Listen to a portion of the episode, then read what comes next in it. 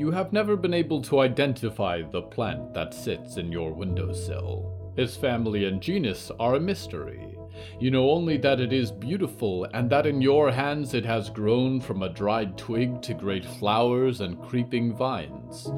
From the window, you watch the fires burn across the city like a forest floor, and the elevator in your building will not come up to meet you, and you cannot find a way to get your chair down 12 flights of stairs. The days that follow are desperate. You raid the empty apartments of your neighbors like roots searching for a little water. The food runs out quickly. You sit beside your plant and feel the rain fall on your face, and the plant speaks your name. You watch as it grows from its pot, vines twisting around you, and it says that it will carry you now, and it is hungry, and hello from the Hallowoods.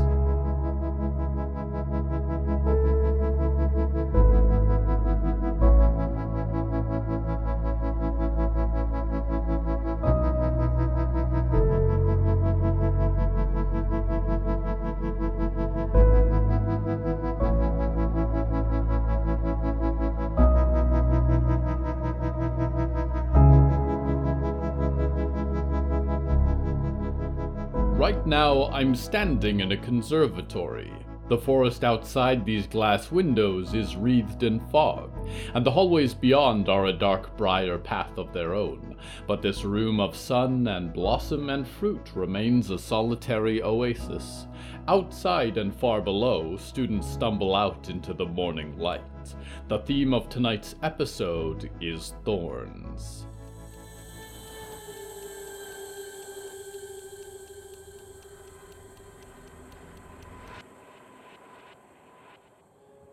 Clara stepped through the great brass doors of Downing Hill and breathed. The fresh air burned her lungs as though she'd spent a month underwater, and the light glared bright in her glasses.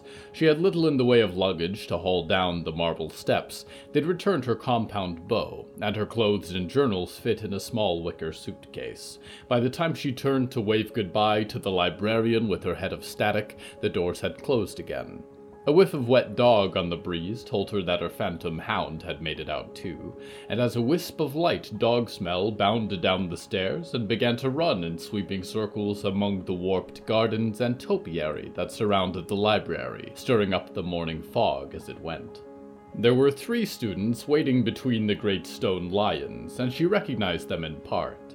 It was strange to see their faces outside of the library. In the darkened lecture halls and winding shelves, everyone had an air of mystery. Standing bleary eyed with their bags in hand, she realized how small they were. Hi, everyone, she said, stepping down between the lions and glancing around for a hint of Friday. Good morning, mumbled Victoria, whose dark hair and mustache were equally silky despite the early hour. What time is it? A boy named Arnold said. His tie was shorter in front than in back, and one side of his collar stuck up. He rubbed at his round eyes. Almost five, Clara said, glancing at her watch. Thankfully, it had survived Black Rivers and the burning house of the instrumentalist. I thought there would be more of us, the third student said. Was it Harrow? Clara couldn't quite remember. They sat at the back of class and didn't speak much. The all black eyes were memorable, though. Who here has been on this summer program before? Clara said. Victoria closed her eyes, and Harrow and Arnold exchanged nervous glances.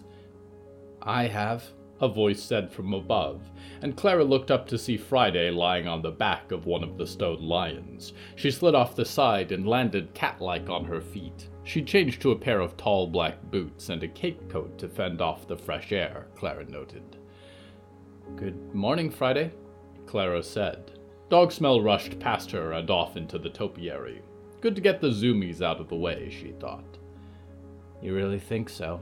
Friday said, leaning against the lion's base, and Harrow inched away from her. This morning marks the beginning of three weeks of misery. What kind of misery? Harrow whispered. Don't listen to her, Victoria said. She's trying to get in your head, like always. If it's so miserable, why'd you invite me? Clara said. Arnold looked in confusion across the yard. She guessed he couldn't see the wisp of a dog flashing across the grounds. Clara thought she could hear the twinkle of wind chimes from somewhere in the distance. They say it's all about learning to control yourself, Friday said, ignoring her question. Harness your own little powers through meditation or bonding activities, but they don't tell you about the tests. Tests? Harrow whispered, eyes wide. Friday shrugged. I'm sure it'll be fine, Clara said, and gave Friday as stern a look as she could muster. This is a learning experience. I'm looking forward to it. Sure you are, Victoria muttered. Claire was still pondering a response to that when Arnold screamed, a shrill cry that shook the air like the song of the monstrous frogs. Clara held her ears and looked over to find him staring up into the trees where a huge form loomed over them. Clara's hands went immediately to her bow, and Dogsmell dashed in circles in front of the creature, yapping like distant thunder. The creature stood taller than the pines, with thick black fur and antlers that curled upwards like fishhooks. It had no eyes, only a jagged smile of teeth stretching from ear to bat like ear. Clara had seen it before, she realized, clawing its way over the fortress of trees that had once surrounded the instrumentalist's house, with the woman standing in its antlers raising a curved sword to a blood red sky. It was different now, she thought. Its antlers were hung with long strings of chimes and glittering charms, and a small hut was perched on the hump of its back, supported by a saddle of rough hewn stilts. There was a thumping behind her. Clara looked back to find Harrow pounding on the doors of Downing Hill. Ahead, the creature stepped through the trees and into the gnarled gardens, balancing delicately on pointed hooves. The chimes in its antlers rung with every step, casting delicate music into the air. Was this part of the trip last year? Clara whispered. Friday shook her head slowly. From a porch hanging off the side of the creature's back, a ladder of rope and branches unfurled twenty feet to the ground. Standing above, there was a figure shrouded in purple fabrics, beckoning with a withered hand. Is that our summer instructor? Arnold gasped, panting for breath at last. Obviously, Victoria said, although she stared up with wide eyes and clutched her arms to her chest. Harrow, it's okay, Clara called back. It's our instructor? The cloaked figure above them made a gesture as of tapping on a watch. Clara hoisted her suitcase and tightened the bow strap on her back and looked to Friday. Shall we? Be my guest. Clara stepped forward, waving dog smell over to her. The spectral dog came rushing to her side, ears trailing in the air. It's okay. The big moose can't hurt you, she whispered, and hoped that the same was true for her. She was only as tall as its pointed foot, and although it had no eyes to watch her, she could barely look away from the huge clawed hand hanging beside the ladder. She made a fist and breathed deep and tried to carry herself with her father's stillness as she reached for the ladder. The rough branch held beneath her hand, and she threw her bag strap over her shoulders and began to climb. The rope swung wildly with each shift of the great beast, and Clara could not help but marvel what was this thing? Had it lived on the Earth since time primordial, pulled from the center of the planet by a Downing Hill expedition? Or had it begun to walk since the world ended, changing like the frogs and river snails? She paused for a moment near the top, long enough to reach out and feel the black fur in her hand, the movement of air in gigantic lungs. She arrived at the top to find Downing Hill a little less monolithic and a woman leaning on the railing in front of her, with a scarf around her head. The hut was made of rough hewn trunks, jagged bark supporting small glass windows, and a roof of branches. I remember you, Clara said as the other students congregated at the base of the ladder. You were at the instrumentalist's house. The woman stared at her blankly, her intent hidden deep in the lines of her weathered face. Her eyes were like crystal balls, and they fixed on Clara with a little smile. Must have been a different old woman than Wandering Night Gaunt. What are the odds? Is that what this animal is? Clara said. I'm sorry, I didn't mean to be rude. I'm Clara Martin. Secrets are like cards, Clara Martin, the woman said, and a smile cracked her face like dry soil. Best to keep them until the right moment. Clara nodded and tried not to show her confusion. She realized then that Friday was standing behind her, and the other three were clambering up, bags piling onto the narrow porch. Arnold was last and rolled onto his back upon reaching the top. Three, four, five, the woman said. Perfect. Get that ladder up. We've got ground to cover. She turned and began around the side of the porch. Miss? Victoria called. Who are you? What are we doing? The older woman looked back, leaning around the edge of the hut. There was a twinkle in her eye, and she tugged on a rope that trailed up into the antlers of the night gaunt. We're going to do some learning! How exciting! She said, and the platform shifted as the night gaunt lumbered into the trees, and Downing Hill fell away into the fog. And you can call me Winona.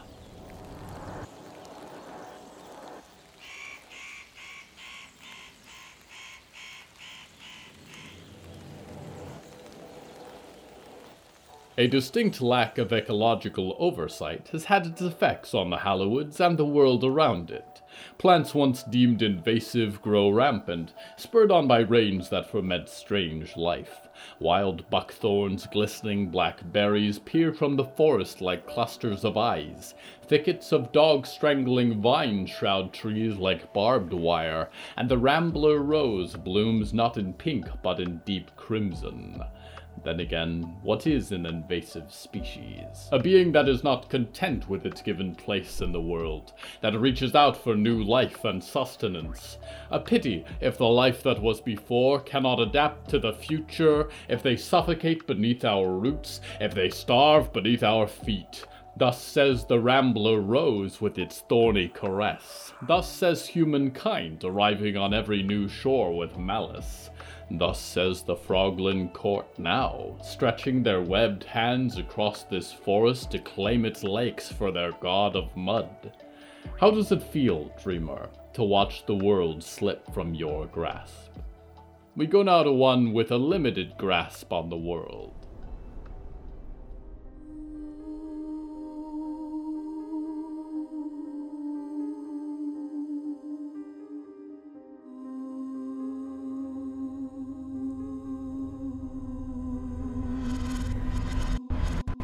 The worst part about being a ghost, Percy had decided, was that you could not pet cats.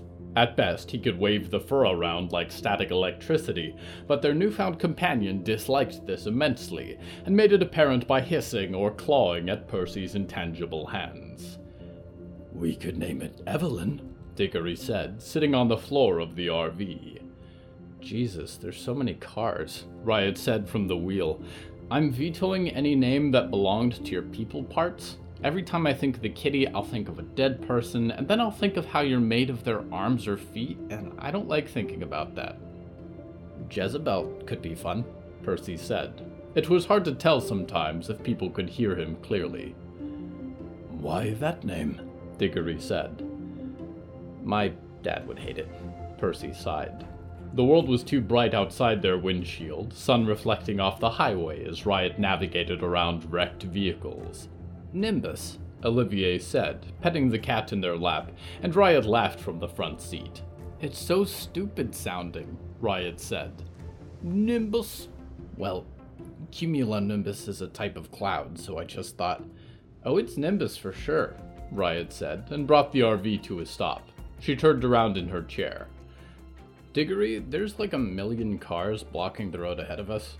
Are you like move a car strong, or just fling Olivier into the bushes strong? Diggory looked at their hands and flexed their fingers. Percy found a particular fascination in how the stitches shifted across Diggory's palms. I do not know. I have never tried to move a car. I bet you could, Percy said, sinking down to hover beside Diggory's shoulder. Let's give it a try. Percy wondered if the world around him had always been ethereal, or if his perspective had changed after dying. The colors glowed like vintage photographs, and shapes passed into watercolor streaks after long enough. He sometimes had trouble finding horizons. Diggory, though, was a solid black streak in the world, a weight to hold Percy to the canvas. Diggory stepped out onto the highway, and Percy drifted with them. Four lanes flowed like a concrete river through the heart of the city, and the world was bordered by huge gray buildings on all sides. Their rivers looked out like empty eye sockets overgrown with creeping vines. I thought things would be more destroyed, honestly, Percy said, following Diggory across the highway. No movie apocalypse is complete without some wrecked skyscrapers. I suppose people just moved inside the dreaming boxes, Diggory said, though from Walt's stories, the days after the first rains led to much panic. And worse things than panic, I think, Percy said, eyeing the abandoned traffic. Some cars had crashed, and others appeared to have been left to sit, stretching out down the highway in tangled rows. Let's see that lift? Diggory laid their hands on the first vehicle, and their sharp fingers sunk into the metal. They pulled, and the van door came off its hinges. Diggory examined it for a moment, then tossed it to the side and went back for the frame. They shuddered for a moment, and then Percy watched as they hoisted the vehicle over their head and sent it sailing across the asphalt, colliding with a concrete barrier on the side of the expressway. Wow, Percy said. You never told me one of your folks was a pro wrestler. Diggory looked back with their pure white eyes and grinned, and threw a punch into a four door sedan. It went spinning across the road, tires disintegrating as it traveled. You're so good, Percy said, and watched Diggory's arms ripple as a third car went careening off the raised roadway, plummeting into the shadowed streets below with a satisfying crunch. It took him a moment to notice the movement beneath his hovering feet, and he looked through his toes to see little vines dotted with pink flowers creeping quickly across the pavement. Curious, he thought. Even in the Hallowoods, the undergrowth didn't move that quickly. One of the flowers bloomed then, and there was a cluster of tiny pieces inside. Pretty, he thought, until he realized they looked a lot like rows of teeth going down in circles. Not so pretty, he thought. Diggory? he called, and looked up to find the bridge wrapped in greenery, spiraling vines seizing the concrete dividers and the wrecked cars. Behind him, roots like cables encircled the RV, spiked leaves fluttering with impossible speed, and he could see Riot and Olivier inside, kicking against the doors. He looked back to Diggory and found a garden in full bloom, gigantic pink roses dotting a great mass of moss and vine, and in the center a bloom the size of a trampoline with a writhing diggory half swallowed in its petals.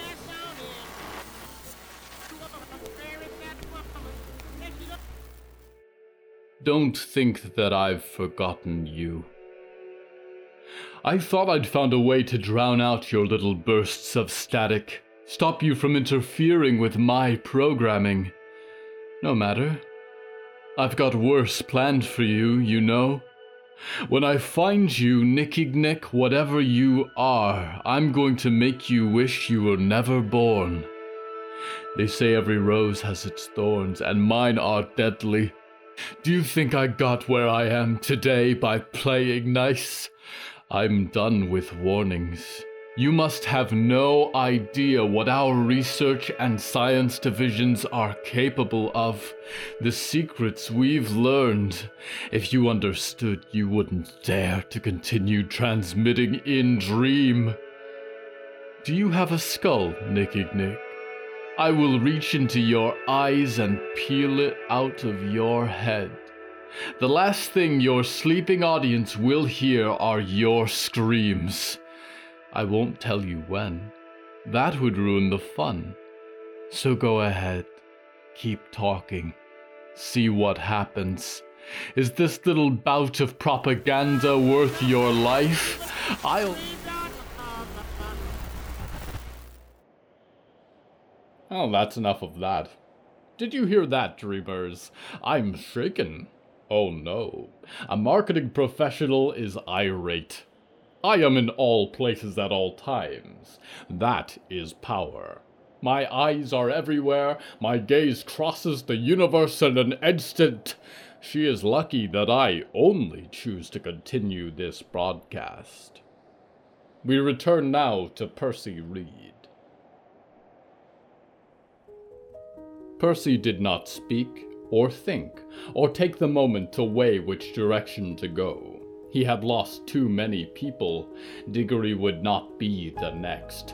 He was a spear of lightning, a holy fire, a destroying angel, and he struck with all that he was. He collided with the titanic flower, and white flooded his vision for a moment as crackling light poured across his world.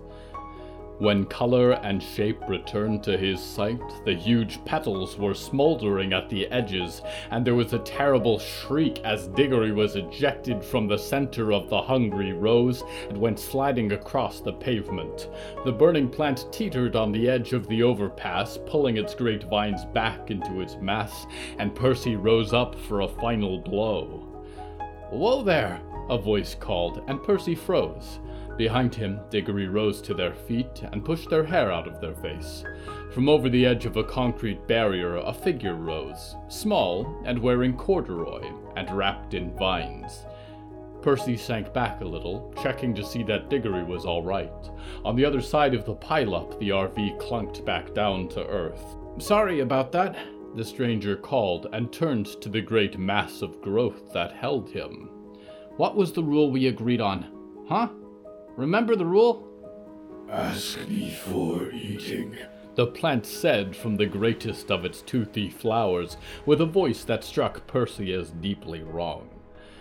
That's right, the stranger continued, lifted closer by the vines wrapped around his legs. Apologize to the people.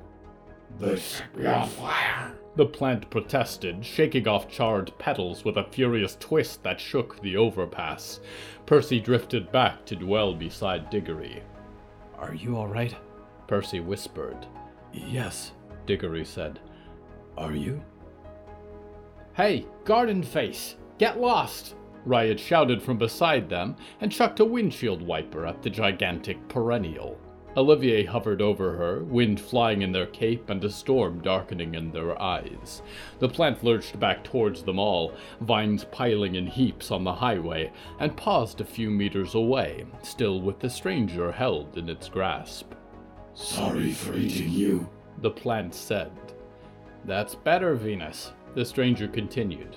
Again, everyone, very sorry about that. No need for a fight here. You can roll right along. Not so fast, Riot said, coming to stand in front of Percy and Diggory, and held her sword in her hand. What is that? Who are you? Was there a reason you just tried to make us fertilizer, or is this just your nine to five? The stranger glanced to the living grove and descended a little from the air to stand on the road, although the grasping vines did not leave his waist. The plant loomed over and around him, blocking out the sun. It seemed to stretch its flowered heads up to the light, new petals already creeping in to replace the ones Percy had destroyed.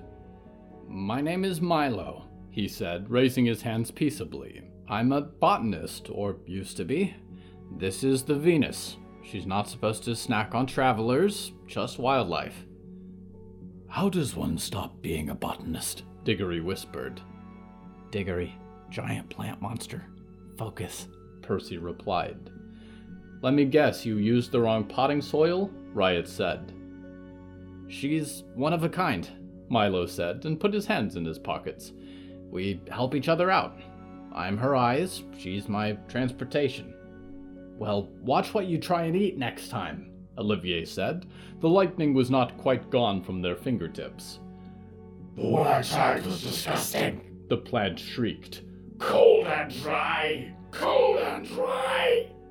Are you folks all right? Milo asked and pushed up his glasses. The vines bore him a little nearer to the group. Up close, there was a softness to his voice and face that Percy found familiar. You don't see many people rolling through here these days. We were just out for a walk. Easy there, buddy. Riot said, shouldering her sword. Call it a road trip.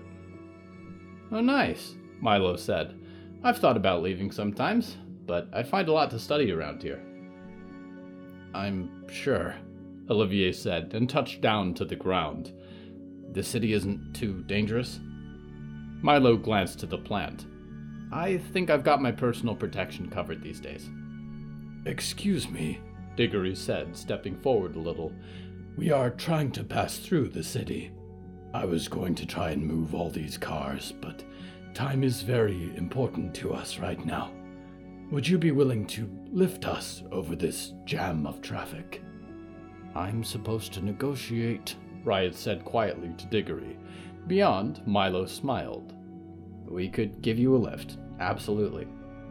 Percy watched as his companions loaded into the RV and realized that Milo probably had not seen him at all. Maybe for the best? Who knows how he'd respond to a ghost? The Venus plant lifted the RV almost effortlessly and bore it aloft over the waves of traffic. Percy followed Milo closely. The little man was held aloft by the vines as the colossal plant crawled across the highway lanes. Hi, Percy said quietly. Hello?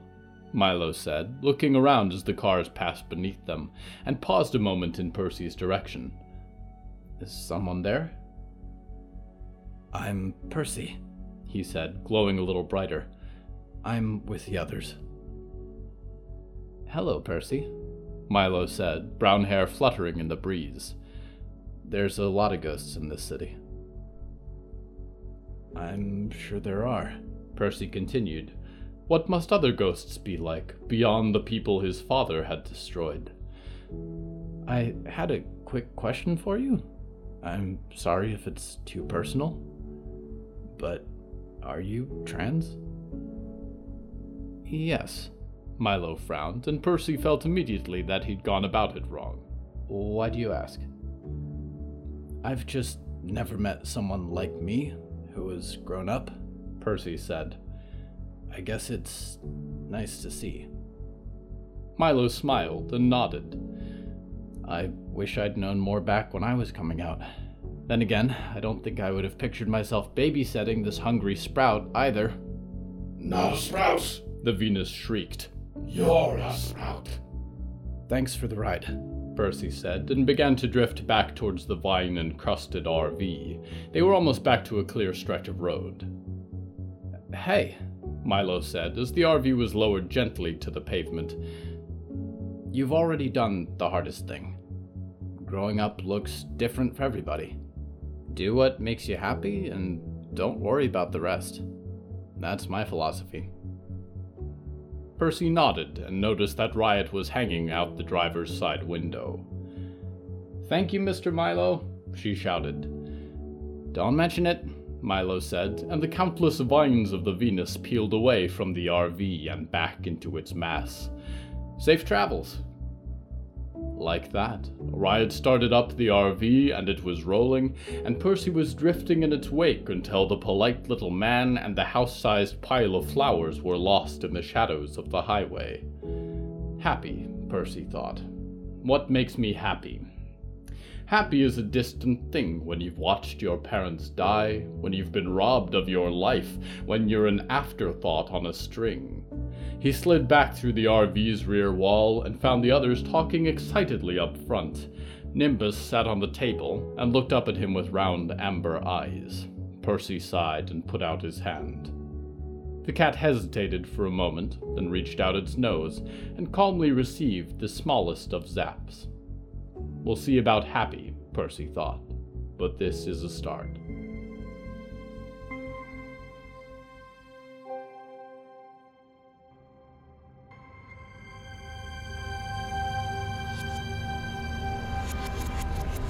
When I speak of fields of starlight or the orchard at the center of the universe, I do not speak of plants in the way that you know them. My flowers are born of fire and stellar clouds. My forests are of burning suns and fathomless abyss. Life exists in endless variety throughout the universe, and much of it would defy your categorization, but there is little that lives on such a scale as I. I have, though, an appreciation for organic life which I might not have had before. I never understood it, really, until I met the Garden of the End. He saw your level of life as an exquisite form of art. So many minuscule, immaculate details, a delicate balance, a drop of poison in every flower. The ways that life combines and grows and evolves, learns to defend itself from the universe outside, was of great interest to him. And perhaps it was his voice more than the words that caught my attention. Still, were it not for him, I doubt I would be speaking to you now. We go now to one who is also growing.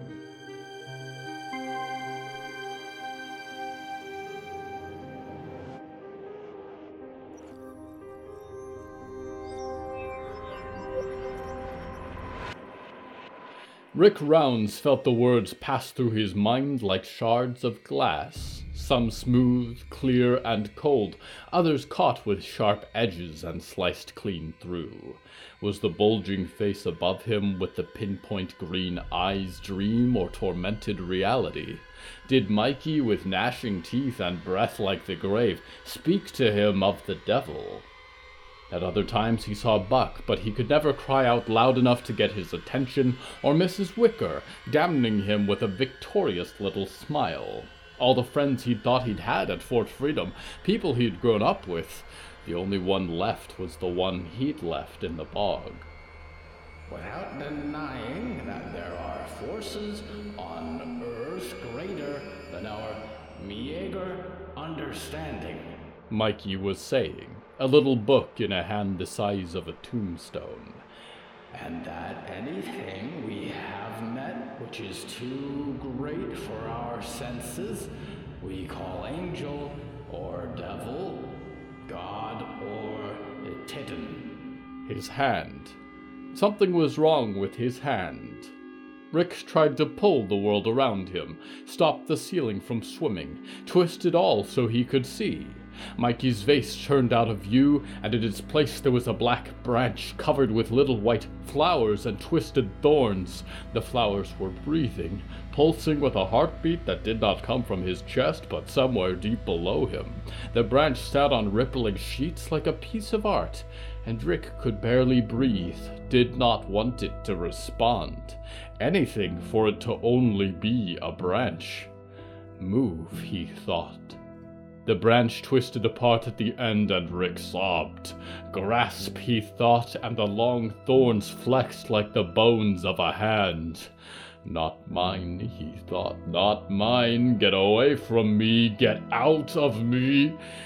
And they do not come empty handed or with a rod of justice, but with gifts Mikey's voice echoed. I'm so sorry, Mikey, he thought. I should have jumped in to get you. Or maybe I did jump in. Maybe I'm drowning now. Yes, that was probably it. The world was all dark and quiet as though the heavens were far away. Rick sighed with relief and found he could get no air into his lungs. That's what happens when you drown, he thought. You don't need to breathe anymore. But it was not just darkness, he realized. There was a fire, burning orange light beneath his feet, rising from the depths. No, he thought, not now. I'm not done yet, Devilman. This isn't the end for Rick Rounds. But he could not feel his feet, could not kick for the surface, could not escape from the flames of hell bubbling up around him. The devil arrived. His face was different, Rick thought. Older, meaner. There was no fire on his forehead, but hell itself was in his eyes. I've been waiting for you, Rick said. Rick Rounds, I presume the devil replied. Motives indiscernible, perhaps unknowable to those on our level, but they hold sway across centuries of. Mikey's voice said from somewhere above the water. That's right, Rick said. You didn't forget. You are not well, Rick Rounds. The devil smiled, and there was ruin and brimstone in the lines of his face. You're infected with the most hideous plague in the universe. Left in this state, your pitiful body is going to be bent into madness, or you'll die in the process. I'm already dead, Rick said. His hand of bone would not move, the downside of drowning. The one made of forest, though, came to his call. Not quite, the devil said. Not yet. Not if you and I can come to an arrangement.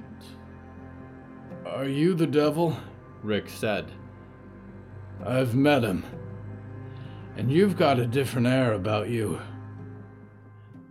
I'm someone with a vested interest in seeing the devil die, the stranger said. You're an angel, Rick gasped. Whatever appeases you, the angel said. Be not afraid. I'd like to give you a second chance at life, Rick Rounds. I want that, Rick said. The darkness flowed around him, and the devil was closer then, staring into his eyes. I ain't done. I got so much to do. Nothing you will ever do compares to the importance of the mission I am giving you now, the angel said. I will provide you the weapons you need.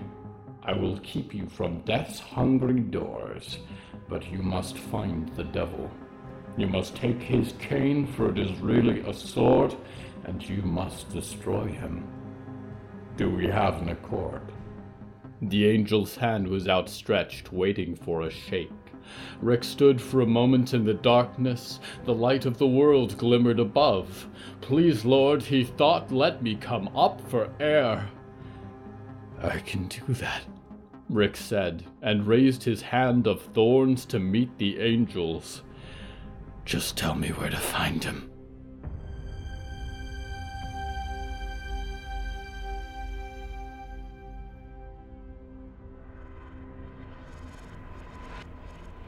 Thorns. Rare is the beauty that does not also sting. I have known little sweetness that came without a taste of bitter loss. For every story I tell, there is eventually an ending. Every eye I look through will one day shut. The greatest joys I have known live only in my memory, and have long returned to the earth like withered roots. Even so, we are living things we are sturdy, with forms that can take a little pain and hold a little sorrow to account for the pleasure and the joy that we will know in the journey. Sweet is the rose while it blooms, and better to face the thorns than to have never known its beauty.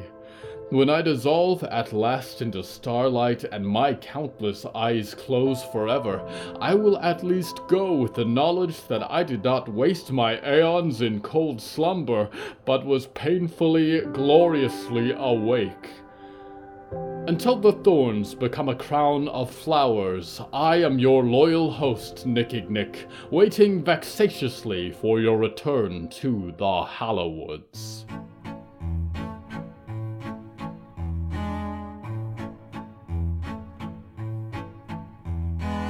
Hello from the Hallowoods is written and produced by William A. Wellman. Hello, that's me. If you enjoyed this show, please don't forget to follow it and share it with a friend.